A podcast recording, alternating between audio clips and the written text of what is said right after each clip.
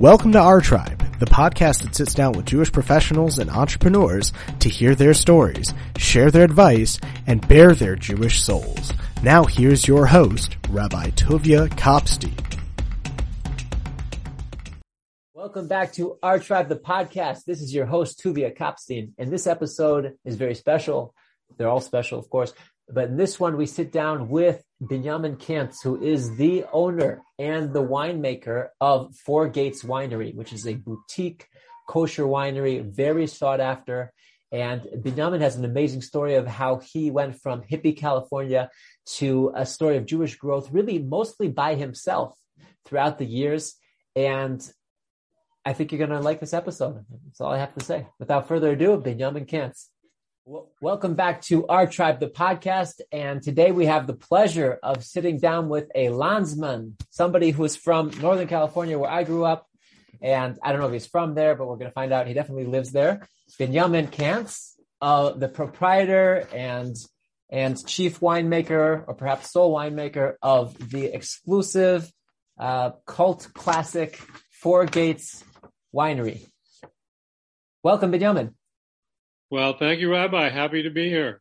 Did I say your title accurately, or would you uh, would you like well, to? Yes, I am. I am actually the since I'm the only employee of Four Gates Winery. I I am the winemaker. I am the chief cook and bottle washer. I manage the vineyard. I work in the vineyard.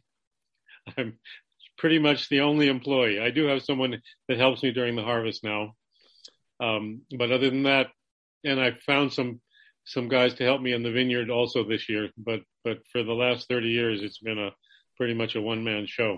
Yeah, the whole show. Wow. So you started the vineyard in let's say thirty years, in the nineties. 1991, I planted uh, the first part of the vineyard. There were some vines here earlier that I uh, was taking care of because they'd been abandoned, and those are the vines that I first start started making wine with, uh, Chardonnay vines and uh, it it went well. So I um, I planted the entire hillside.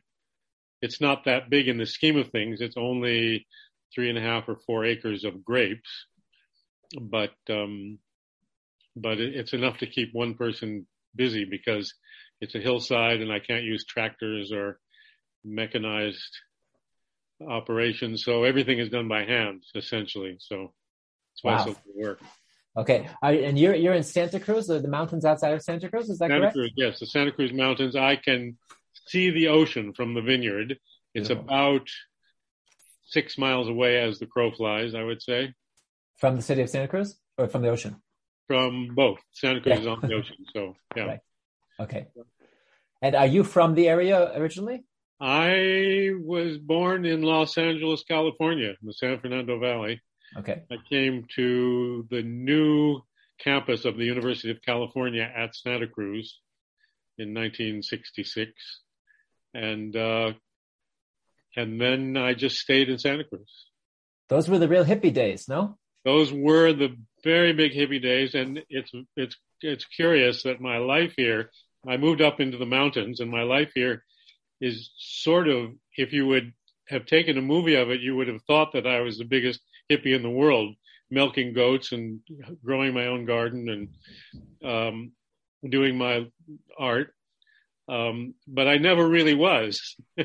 Deep down, I never was at all a hippie. I was a pretty regular guy. It's just that I found myself in this setting, and those were the things that that uh, occupied my life.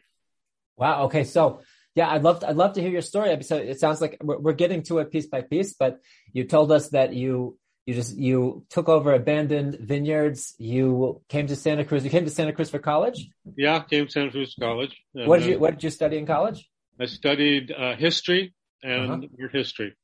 what did you Where did you think you were going in your in your career? Or I didn't. I did not have any ambition at all. I had. I took classes based on what I particularly found interesting at the time and uh, engaging, mm-hmm. and that that uh, moved me in the direction of history and art history. So art history. So so you yourself are an artist.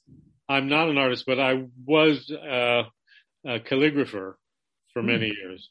So I studied I didn't study that in college. I studied that after college, but uh, so I did all the crafts uh, connected with calligraphy. I, I uh, we had sheep here out uh, in the country, so I actually got a sheepskin and learned how to make parchment and learned how to gild, do gold leaf manuscript illumination, and and then so I did calligraphic work, and then I also taught it um, in the local area.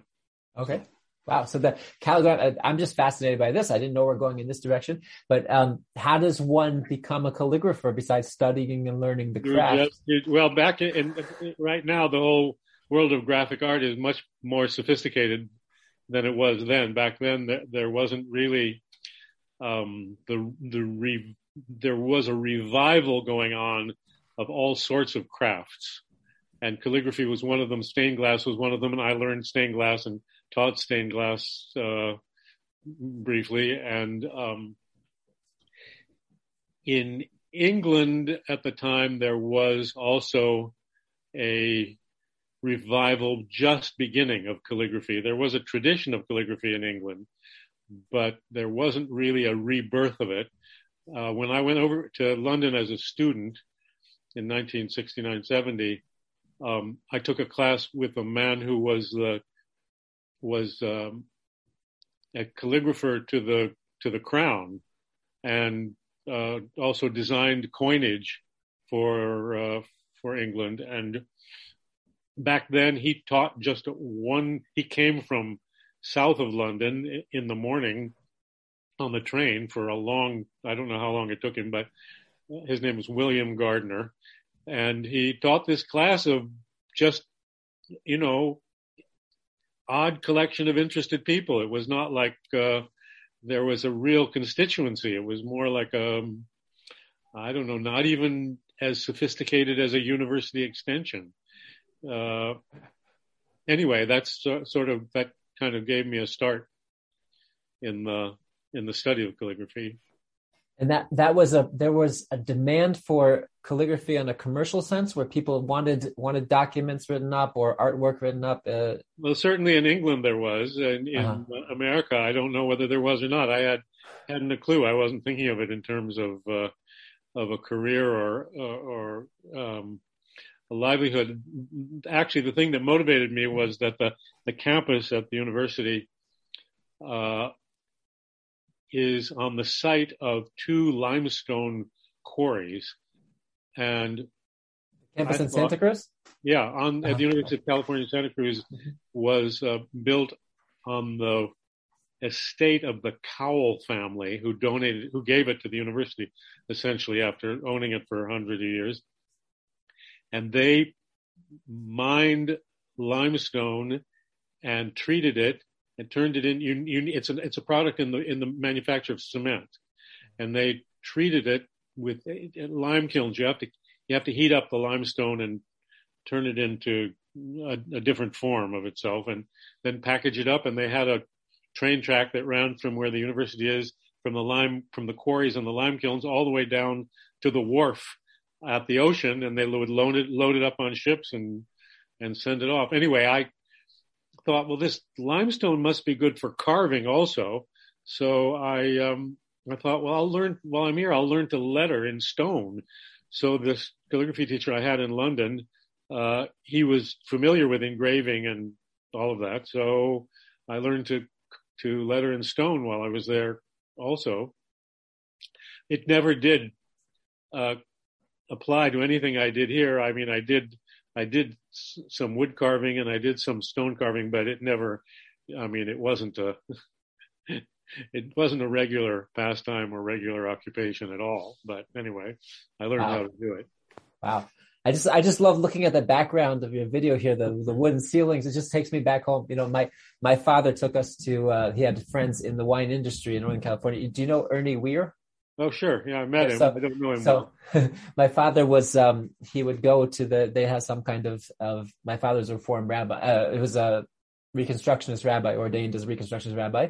and he practiced in reform and, and conservative shuls.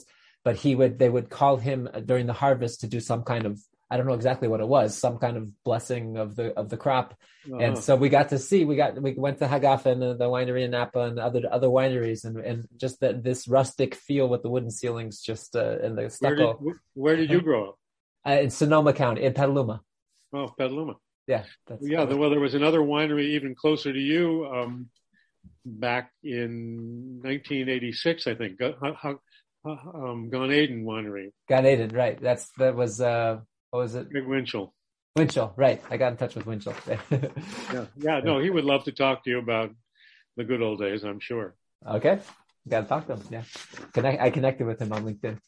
Okay. Very good. So now, now tell us, I, I have the, we, I just understand, I'm understanding the skeleton of the story. I don't know the whole story. In the nineties, you started your winery but you you had training in calligraphy and in, engraving. What did you do with uh, between let's say 1970 and 1992? I was doing. I was well. I was I was working out here on on the the ranch that I live on. Um, you know, helping keep the fences up and the animals fed, and um, uh, and also doing calligraphic work and teaching it. So that's what I was doing for a number of years, uh-huh. and um, and the animals were the animals were a cr- uh, were a crop. You were selling milk, or you were just no, no, no, yourself. Yeah. They weren't. They weren't mine. They weren't my animals. Uh-huh. But I met. Um, I um, in about I guess 1976, I would say. I'm a, a Chabadnik came to Santa Cruz. Uh-huh. He had he had he claimed to have been the first first person to go through the doors of the first Chabad house at UCLA.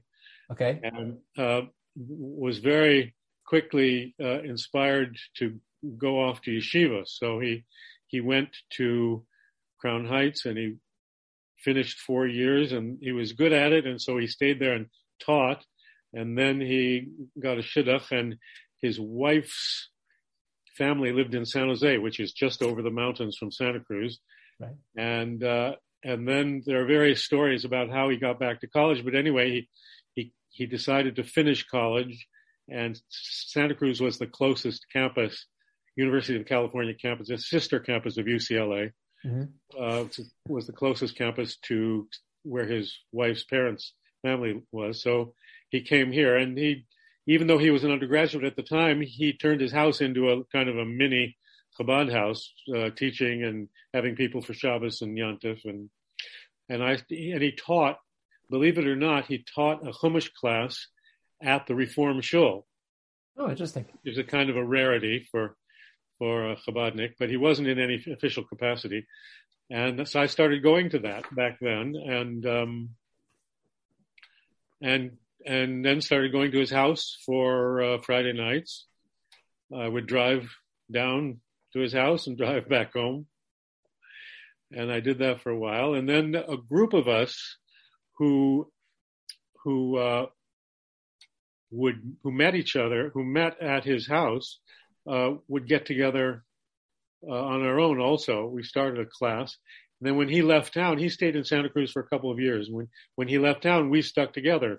So we had this little chevra, um, that got together for Shabbos, and we had a little class, Chumash class that we patched together. None of us uh, was really any farther ahead in our Torah learning than anybody else. We just we just bumbled along uh, with the books and did the best we could, and and tried to get people to stop by and teach us when we when we could find somebody. Wow. So um, yeah, then uh,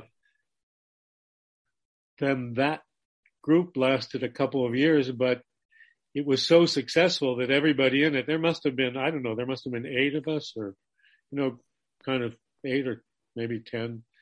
Um, everybody left. Everybody left Santa Cruz because there wasn't enough of a Jewish community here for them to grow in. Yeah. So they went, moved to Philadelphia. Some moved back to Israel. Um, and I was the only one who stayed. So my, my Jewish life, uh, went into sort of isolation at that point. Wow. So what? what I, yeah. But I kept, I kept, uh, I kept at it. I, I, um, I had uh, in 1980, I built a cabin in the woods, and that was my first kosher kitchen. Like, and that was where I celebrated Shabbos in the Wow. woods. No By yourself? Running water from a spring, and no electricity, and an outhouse. And um, so I had candles burning. Was my only uh, light. There was a candle factory in Santa Cruz that went out of business, and they were taking all of their extra candles to the dump. And I happened to come by there when they were do- in the midst of doing this, so I got a two pickup truck loads of candles. So that kept me going for through the 1980s. Great timing. Wow. exactly. For 10 years, 10 years worth of candles? Yeah, probably. Absolutely. Wow. Now this is now just just in case anybody's watching this and they don't they don't they don't know you don't have to uh, do sh- Shabbos Shabbat on candle energy you can you can have your electricity on you just don't turn it you don't turn it on and off on Shabbos you just have it you just keep it on or you have you schedule it beforehand on a on a I timer I had a wood, I had a wood stove there and a gas stove there. A little Wow. tiny, little tiny gas stove. Wow so how did you stay strong I mean you're by yourself with no community how, how did you stay strong with your with your That's a, that's an, that's an excellent question. And I don't really have an answer to it. I think it just was my temperament. I was engaged enough. I'd gotten off to a really convivial, communal start with our little chevra and a, and a substantive start, thanks to Chabad. And, uh, I just was engaged enough so that I, I, um, I kept at it. And I would invite guests up, you know, whoever was in town or whoever was passing through town, I would invite. And of course, it was an exotic experience going down to a cabin in the woods for Shabbos. Um, and I even had some Sidarim up there um, a couple of times during the 1980s, which was pretty crazy because it was like a half a mile walk in the woods with no lights. so even to get to the cabin, so it was quite an exotic experience. Did people stay there for for the Shabbos or for Yom Tov? Um, some some did, uh-huh. some did, but not all. Wow, I wish I wish I had known about this. I mean, I was I- eight, I was 18 when I left California.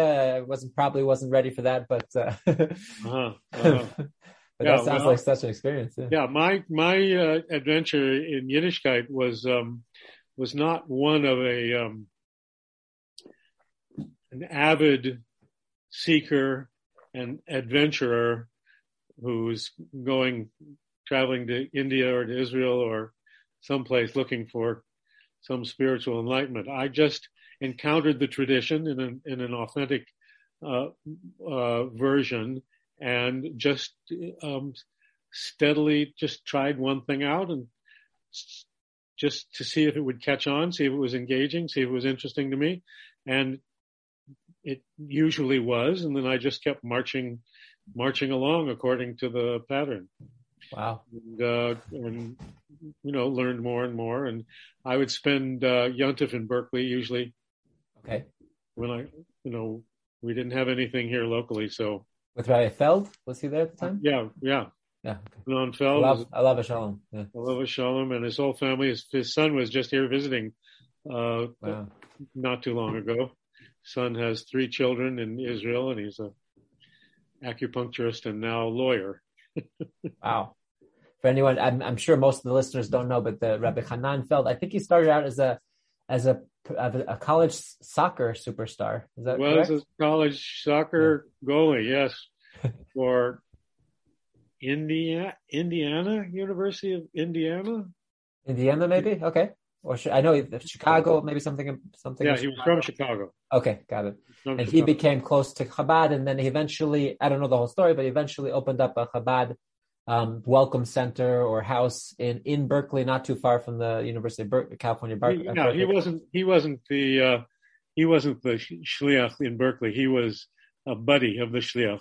Okay, Rabbi Ferris was the shliach, but the Feld's house was on the other side of town, and and they every week they had multitude of guests, and and um, and eventually, along with the Noach and Tamar Biddleman, opened up the beis medrash on the other side of town, which was a, a separate learning um, institution, shall we say, um, accompanying Chabad. Okay, that was that was Noah of Noah Bagels. Noah's Bagels. No, no, different Noah. No, different Noah. Okay, I know he was also Noah, there. Noah Bagels is Noah Alper. Okay. And, and the beis medrash is Noah Noah Biddleman. He's now living in Israel. Uh, also, the whole Berkeley Chevra moved to Israel at some point. okay, it's definitely a step up. I mean, sorry, no offense to anyone who's there in Berkeley, but I think they no, there's a big community. They all agree. Yeah. Oh, there is. Okay. okay, so, very good.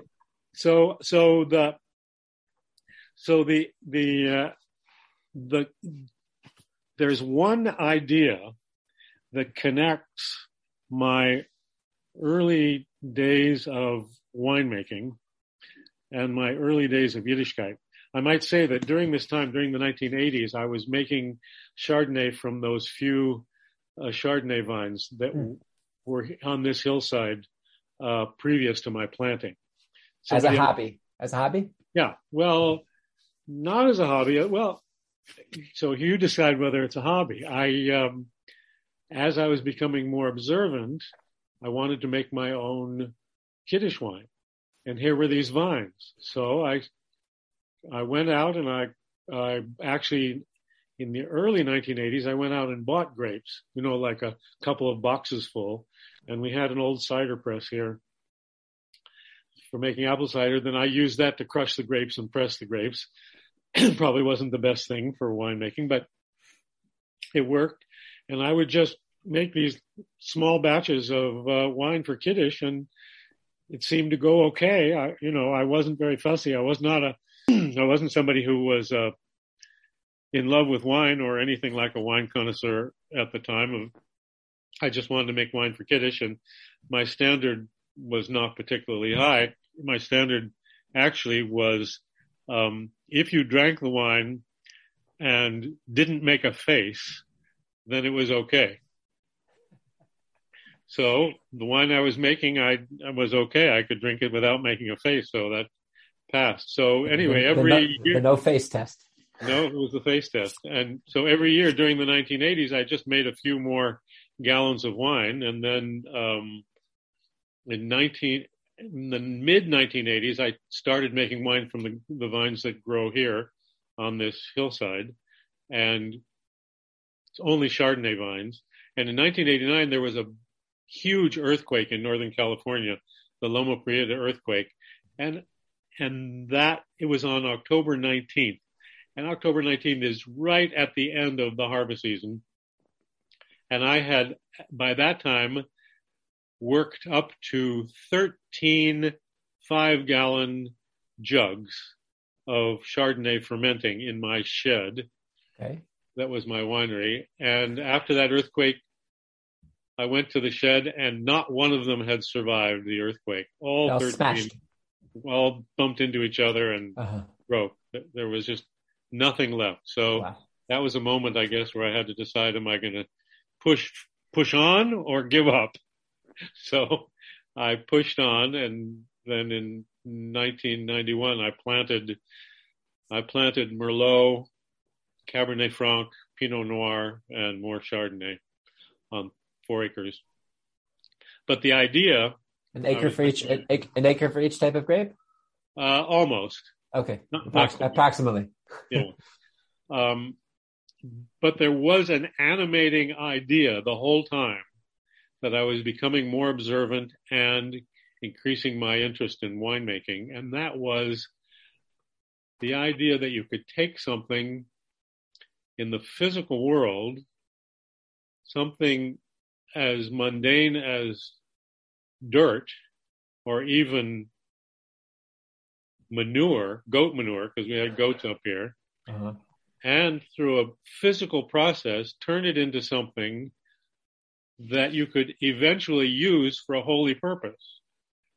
That idea just infected my imagination and the process of making wine and especially making wine for Kiddush and of the whole process of of um, the process, I should say, of growing grapes and then of making wine. And the process of becoming more observant just completely dovetailed with each other and reinforced each other. And uh, that was the animating principle of my life at the time. I was just, I just thought, well, this is the best thing ever. This is, you know, you take something, you know, lowly in the physical world, it goes through a process of maturing in the physical world.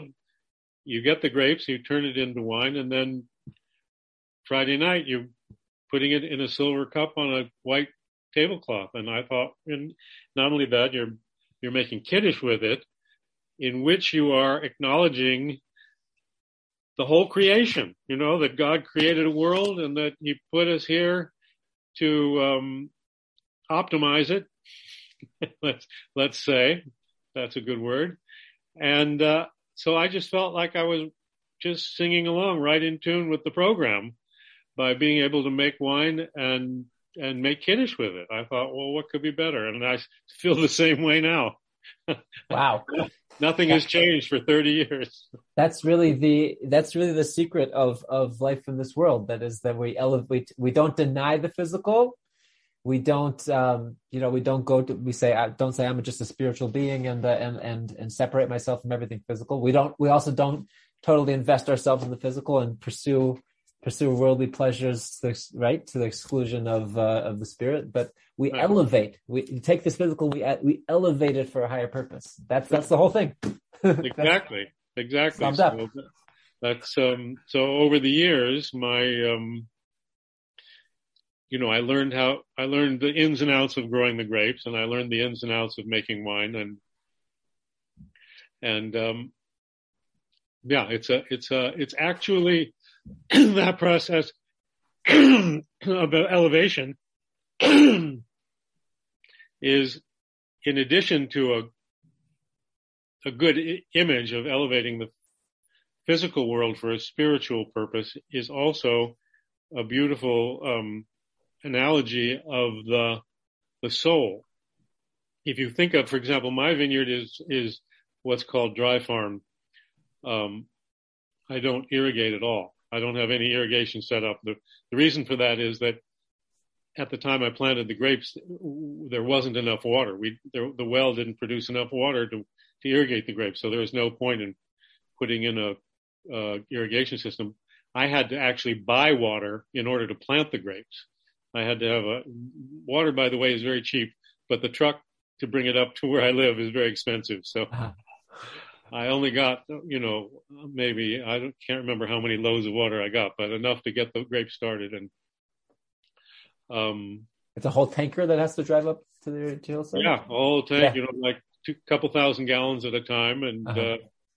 uh, um, but so my grapes are watered by um, rainfall only, which comes from above, comes from Shemayim, comes from the heavens. So it's an image of the the soul of man that that it comes from above it falls to earth falls into the physical world is absorbed into the physical world and then it rises up through the the grapevine so to speak our our own physical selves our body and then we spend a lifetime of of of trying to produce a crop from it. We live in this world and try to make something of our lives. And, um, and, uh, whatever that thing is that we are making with our lives, we are doing it in a way, I don't know if this language will make sense to your listeners, but we're doing it for God's sake, for the sake of heaven. We're doing it in order to fulfill uh, the plan of creation whatever, however we imagine that to be. And the, I guess the more you, you make kiddish with our lives because we are, we are dedicating them to God's purpose to the extent that we are, but that's what we're, we're, um, we're meant to do. And, uh, so the process of making wine and making kiddush with it and dedicating it to uh, to the Creator is analogous to what we do in the world with our lives. So um, that's a little bit lopsided way of saying that. But anyway, the, the, that's the spiritual energy that's that's guiding what you're doing. Yeah, exactly. So tell me, when you start the winery, when you started the winery, by that time, is there already um, uh, more of a community in Santa Cruz or or in the Bay Area, or a Chabad, at least a Chabad rabbi in the area? Uh, in 1991, when I planted the vineyard, there was not a uh, there was not a rabbi in Santa Cruz uh-huh. at all, besides except for the Reform synagogue. Uh-huh. Um, and um, yeah, so I built, yeah I built uh, in 19. So I planted the vineyard in 1991, and in 1996 I started to build a winery, and 1997 was the first wine with a government approval and hashgacha from the rabbis and a proper label. It's kosher hashgacha is kosher uh, certification. Kosher, yeah, kosher approved uh, uh, winery. Wow. Now, how did how did how did that? And was it called Four Gates at the time? That was the name. Called Four Gates, yes. And does Four Gates have a have a significance? Four Gates does have a significance. It's uh, a little awkward, but to describe because it doesn't not completely conventional. But before I planted uh, before I planted the current vineyard, I planted a previous vineyard on an even more distant hillside okay. in the woods. Um, and uh, in order to make it work, I had to put a fence around to prevent the deer from eating the vines. And the uh, fence had four gates in it. One gate went to where I imagined I was going to build a house one day. One gate went to where I imagined I would build a, a barn or a winery one day. One gate went down into a meadow um, below the hillside, and one gate went back into the forest. And in my young imagination, that corresponded to four gates of, of life. One was home and family. One was uh, work. One was that corresponded to the gate going to the barn. One was agriculture going that corresponded to the gate going to the meadow, and one was whatever you want to call it, re- religion or spirituality or philosophy or whatever, and that was the gate that was somewhat mysterious that went back into the forest. So that was pre Four Gates commercial Four Gates. That uh-huh. was original Four Gates. So when I came to plant a larger vineyard and and turn it into a business, I just kept the name, mm-hmm. and and by then I was more observant, and so the name Four Gates expanded from the original idea to um, any four spiritual openings, a, a, gate being a spiritual opening. So all of the fours of Pesach, which include the four sons, the four cups of wine, the, um, the four letters of God's name. Four questions. The, the four questions, right. The four, uh, the four sides of Avram's tent, the four uh, Yama Vaked Matzafona Venegba, the four directions of the compass. Mm-hmm. Um, there are many, many more. The four sides of the mem of Mashiach. There, there are many fours. So, so the four gates came to encompass all of the four, four uh, the, all the fours of Yiddishkeit, all of the fours that represented spiritual gates or spiritual openings. Wow, so that's that's where the idea came from, and very cool. so, Benyamin, tell me about how how Four Gates developed did you have in mind when you planted it that it would it would remain a, a boutique winery, or did you hope to expand it? And then the next question on that would be: tell us how it became what it is now, which is is a, like a very exclusive, very hard, you know, rare, hard to find. Um, you know, goes fetches a very high price. well, I, have I've never tasted it. I'm sure it's great, but. Uh... well, I didn't. I didn't know what I was doing when I started. I was just going step by step. And um, um, making wine, I don't know if you've ever tried to make wine. Most most people have tried once in their lives to make wine or beer in college. At least at least guys do. Um, I know I'm treading on thin ice here to make any observations having to do with the genders, but it seems like guys are more into making wine or beer than, than That's fair. That's fair. um, anyway, uh, the, elements of winemaking are extremely simple. Uh, yeast, which live in the atmosphere everywhere, like to eat sugar, and they um, excrete alcohol and carbon dioxide. So any mixture, anything sweet, yeast are going to start eating and turn into alcohol. So um, that's essentially the recipe for winemaking. You just take grapes and turn them into grape juice and add yeast and they turn into wine. So the basics are pretty simple. now to,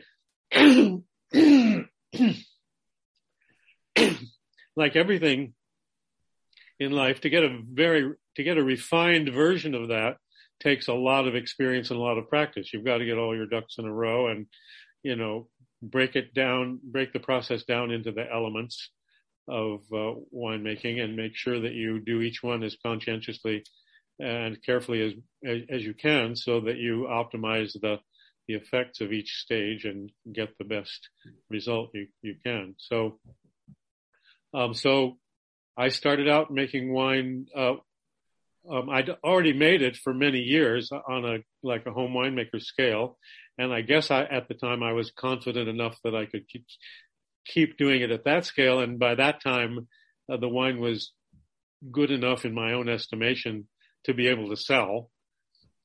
So, uh, so I, that's what I started out doing. And then, um, I, you know, I, you just continue learning. You just start, you're on a learning curve and making it every year. You learn the elements, which are the, it turns out that the most important thing in winemaking most important thing is the quality of the grapes.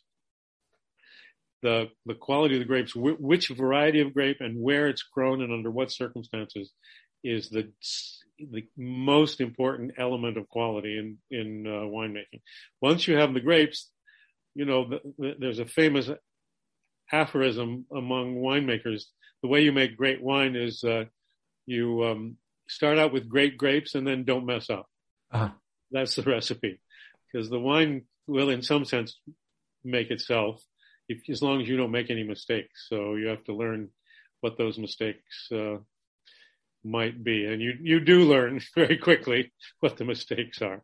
Mm-hmm. But um, as uh, you get better and better uh, at at it, presumably the wine will get better and better. I was God gave me um, um, a huge boost in this whole operation by placing me in a location that produced very high quality wine grapes.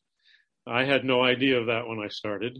The Santa Cruz Mountains, it turns out to be a really, really good place to grow grapes, partly because of what I said before, the cool, the cool climate here on the coast extends the growing season and that's one of the elements of creating high quality wine grapes. So that was one of the, the big brachas that I got was that I was put without knowing it into a great location for growing grapes. That um, and one of the tricks that God played on me was that I'm not a wine connoisseur. Uh, wine connoisseurs, um, I mean, people joke about wine connoisseurs because they seem to speak a language all of their own that nobody else speaks and nobody understands what they're talking about. Um, um, but they do. They know what they're talking about, and it's a real thing. And some people have a very, very good palate, ways of tasting and smelling that that uh, the rest of us don't have. And um, so uh, I met somebody early on who had a very good palate. He didn't really know much about wine at the time, but he had a very good palate. So I introduced him to wine and he introduced me to what quality was. So we had a, ever since then, we've had a very good relation. I could plug his podcast if any of your listeners out there are uh, want to know anything about kosher wine or want to check out any wine that kosher wine that they may particularly be interested in knowing what the quality of it is or whether it's worth it, he his, he has a podcast called um, kosherwinemusings.com. It's not a podcast; it's just a, a blog. Oh, okay. Um, kosherwinemusings.com, and uh, you can. What's his name? His name is David Raccah. David Raccah. Okay kosherwinemusings.com, and you can go there and read articles about kosher wines, and you can type in any wine that you're interested in, and you'll see whether he wrote a review of it. And he also provides a um, a great service to the wine kosher wine drinking public in that in addition to scoring the wines with his you know whatever score he gives them and elaborate descriptions descriptions that are so much more elaborate that you won't even need them at all because they're beyond, beyond, beyond. But anyway, he he gives a a, a price to quality um, ratio. Mm. So he he has a he has a an algorithm that he uses, and he figures out whether the wine that he's reviewing is worth what you're paying for it. So, you know, it could be a it could be a wine that costs hundred dollars a bottle, and he'll tell you it's a bargain at hundred dollars a bottle, or he'll tell you it's wildly overpriced at $100 a bottle. You can buy a bottle for $20 that's as good as that one is. Anyway, he'll give you his best guess on whether it's worth it or not at any price, whatever the price level is. So that's a great resource. I had I had this conversation recently with somebody who um, also does home home wine growing, and he said he knows there's a difference, and he can tell there's a slight difference between the the twenty dollar bottle and the 50, 60, you know. Mm-hmm. But he he said not enough to justify the price. but this is this. It sounds like you're. It sounds like Raccah. Yeah. What? What the first name again? Bob. What was his name? David. David, David Raccah. David Raccah has uh, has figured out a formula, and that's a very useful resource. So I'm gonna yeah. I'm gonna check that out. Yeah, the way I the way I usually describe it, I, I think this is I think this makes sense. Is that um, there's hardware, there's wine hardware and wine software. the hardware is your nose and your palate. Mm-hmm and you're born with that and it doesn't really change that much over your lifetime. It is what you, it is what you got and some people have a good one and some people don't. And it's whatever you got. Then there's the software. The software is your experience with, with uh, tasting wine and you can have a lot of software. You can, you can accumulate a lot of information about the varieties. You can, you can learn to recognize different varieties, probably, even if you have an average palate. You can learn to recognize Zinfandel and Pinot Noir and Cabernet and Chardonnay. You can, uh, um, but you can't, you can't, uh, you can't taste any more than you can taste. So one of the little dirty little secrets of the wine marketing world is that um, Robert Parker will give a score of 90 points to a wine and then everybody will go out and buy that wine because they think it's a high quality wine, but they might not have the palate even to taste the quality that makes it good. So that's why it doesn't make any sense to buy wine um, that you don't enjoy. You should just buy wines that you you find that you enjoy drinking and and stick with those. And right. if you're curious about another level of quality, you can you can read David's blog, or you can start buying a little more expensive wine if you can afford it, and then see if you like it better. And if you like it better, then you can keep moving in that direction. But if you don't, then don't bother. It's a waste of waste of your time and a waste of your money if you can't. So so anyway, he's he's a he's a very good resource there are other people like him too. Yossi, Yossi Horwitz, um, Yossi's corkboard on the East Coast. David is on the West Coast. Yossi is on the East Coast. Okay. Now everything's international, global. You know. yeah. um, so would you say that it is the it was David is your partner in quality. Would you say that it was it was that partnership and realizing that you had something very special with your grapes that that propelled you to the position of propelled Four Gates the position is in now where it's this exclusive product? Yeah, yeah, yeah. That, and also time. It turns out that it's no joke that time is one of the ingredients in winemaking. Uh, not all wines are meant for aging. Whether a wine is meant for aging or not depends on the chemical makeup of the wine, and the chemical makeup depends on the grapes, where the, which what kind of grapes they are and where they're grown, what kind of soils, what kind of minerals, soils, fertility they're drawing on. Um, some wines, especially lighter wines like rosés usually and white wines usually, um, and lighter red wines, they don't have the the chemical compounds that age. They just don't have them. So aging them won't change the wine um, significantly.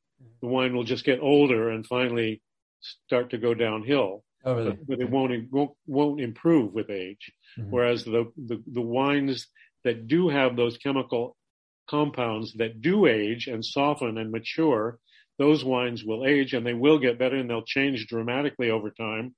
Um, and my grapes, for example, my Merlot, when I first made it, the first like five years I made it, I just thought this is not a very user friendly wine. This is not really, not really that good because it had two qualities which I found, I mean, as I say, not user friendly.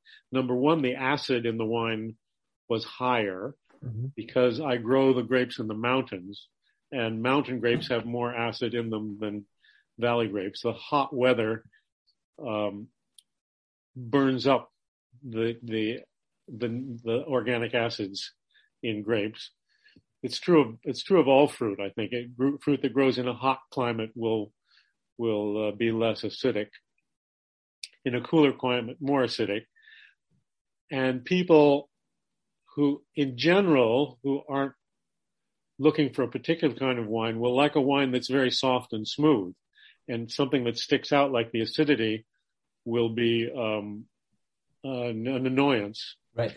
The other thing is tannin. Tannin is what makes your mouth pucker up, uh-huh. like sucking on a on a tea bag.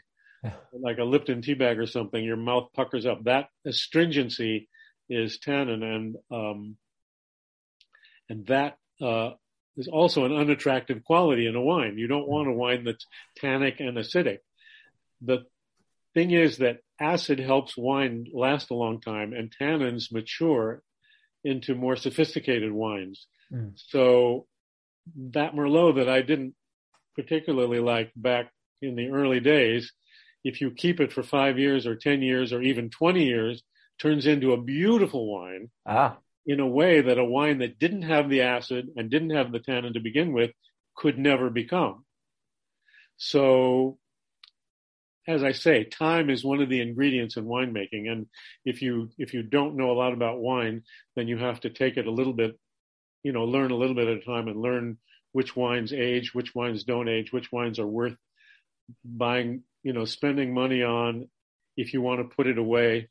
But at that point, when you, when you start talking about putting wine away and, you know, saving it for the future, you're getting into the world of wine geekdom and not everybody not everybody uh, is meant to be a wine geek. It's not.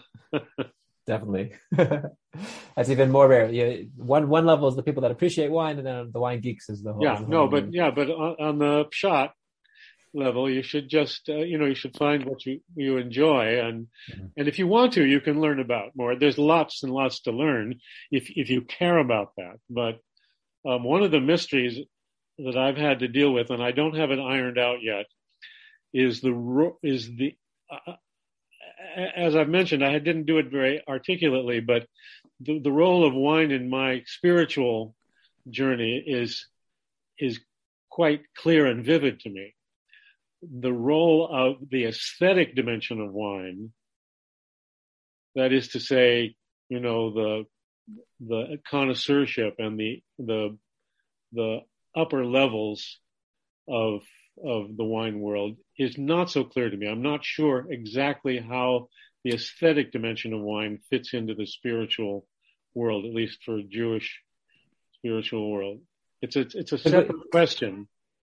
It's a separate question. Is it really? I mean, could we say I know it's a total venture and there's no way to uh, answer this empirically, but could we say that because you you are a winemaker who puts your heart into the making of the wine and you and you have you see the the this whole this essential Jewish concept of bringing the physical and out to out elevating the physical, bringing it out to its most uh, holy expression, that that ha- somehow affects that somehow goes into the quality of wine and has affected the way that the world the world that appreciates wine appreciates your wine.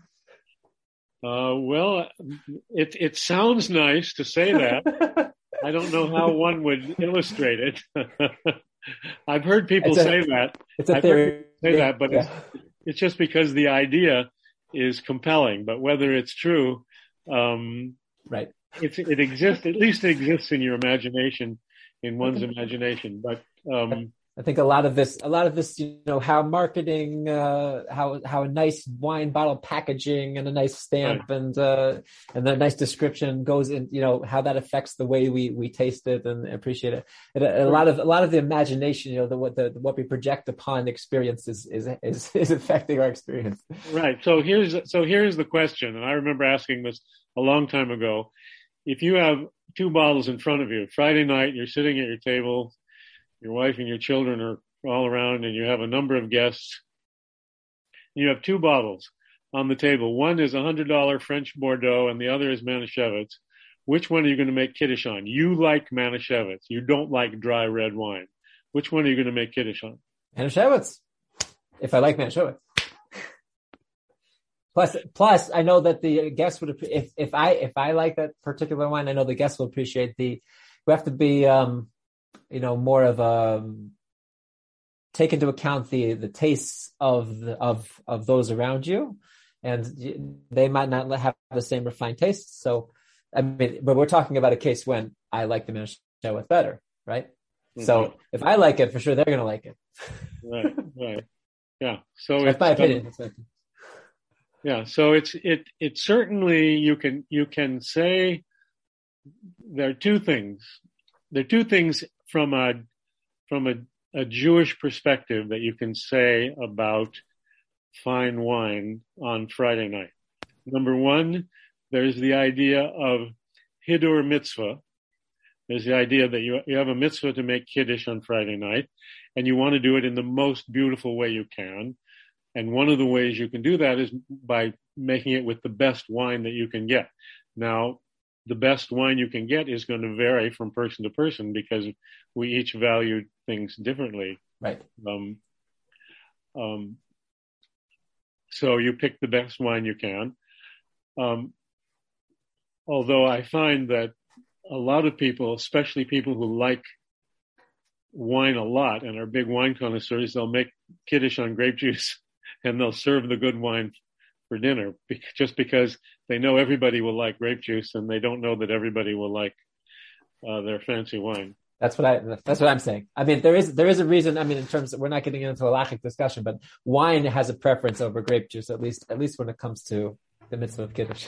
Yeah, right. So we pick the wine that I mean, I'm talking about my own family. We pick the wine that I know everyone will appreciate, and then if I want something, like you're saying, if if, if there's yeah. something fancy, a reason to bring out something fancier that's more subtle uh, to serve with the meal. And there is, and there is also the the concept of oneg Shabbos that mm-hmm. that um, we're meant to enjoy the Sabbath. That's God gave it to the Jews to to enjoy and to um, in part to enjoy. So drinking fine wine, if that's something you enjoy, and as as I say, there's a line here where only geeks cross, but um, if it's something you enjoy, then it's one of the ways that you can enjoy Shabbos. Um, just like if you enjoy chocolate cake or strawberry tart or whatever you enjoy. Um, so anyway, so that's that's those are two ways in which the aesthetic dimension of wine figures into uh, Yiddishkeit. Um, in addition to the the uh, the mushal, in addition to the the metaphor of winemaking. Elevating the physical. Okay, amazing. Thank you, Benyamin. I think we we covered a lot of great topics here, and I really appreciate giving that you spent the time to give us this window into your world and what what you do and what and what you've contributed in, in your life. And and I want to I want to give you a blessing that you should continue to make wine that elevates elevates the world, elevates people's experience. Um, it's the Shabbos, the Yom Tov, and uh, makes hopefully uh, encourages a a level. You know, wine affects the person. The wine wine makes a person happy. It, it, it brings it, you know when when used properly, it can really up, uplift the whole. It can uplift the meal. It can uplift the person's mood. Um, and so, I, yeah. So I, will I'll leave you with one one uh, one thought. Okay. There's a there's an expression in the Gemara, "Ein simcha elim There is no joy without wine. It's a it's an abbreviation of a long of the pasuk. It's actually "Ein simcha elim I think. But um, in any case, uh, one of the interpretations is the simple interpretation that you've just given. That in in the Psalms it says wine, you know, gladdens the heart, gladdens the heart of man. so on the simple level, if you think, you know, there is no joy without wine, okay, you can, you can see how that might be true. But if you think about it for a second, you think of Bubby and Zadie at their granddaughter's wedding, you think, do Bubby and Zadie need a glass of wine at their granddaughter's wedding? And the answer is obviously no. Bubby and Zadie do not need a glass of wine. So how, so what can it mean? Ein simcha elabiyayin. There is no joy without wine. So my answer to the question is, is more or less what I said to you before, that, that, that wine, in addition to being something we enjoy drinking, is a metaphor of elevation, of transforming the physical world for a spiritual purpose. And that's the yayin. Ain simple, that's the wine that, um, that gladdens the heart of man is the elevation of the physical world. That's really what gladdens the heart of man. And the wine is, you're saying the wine is just a medium. It's a means to get to that elevated state, but one could get to the elevated state without it and that's that's right. Okay. Bubby and Zadie eh, are seeing in their granddaughter's wedding, they are seeing the elevation of the physical world into the spiritual world. That's what they're experiencing, and that's what that's what that's the inner dimension. Let's let's put it that way. That's the inner dimension of wine. Wow. Thank you. Amazing. So, I like it. I think it's true. Well, anyway, I'm I'm very happy to be making wine and producing wine, and and I hope uh, I uh, thank you for the bracha to continue doing that. But um, my ability to um, express all of that doesn't necessarily come um, through the wine itself. It requires uh, somebody like you who is willing to sit down and and draw it out of me uh, to help make it a little bit um, more accessible. happy, I'm happy to do so. So anyway, thank you very much, and uh, and uh, I'd like to give you a bracha that you should continue in your work in your podcast and and also in your work with uh, with the um, the outreach um, to be successful and to to find those connecting links. Maybe wine will be one of them, but whatever whatever you you find uh, connecting links to um, for the for the young young people out there who who are trying to see how how thousands of years of tradition connect to to their immediate lives, immediate daily lives. So, anyway, shkoich. Amen. Okay, thank you, Benyamin. Thank you so much. Okay. Thank you. Just listen to another great episode of Our Tribe, the podcast, brought to you by the Podcast Fellowship and hosted by Rabbi Tuvia Kopstein. Tune in each week every Wednesday at 1 p.m. Eastern Time to hear more great episodes of Our Tribe, the podcast. If you have any suggestions or questions, email us at ourtribe at podcastfellowship.org. And don't forget to like, share, and subscribe to help the tribe thrive.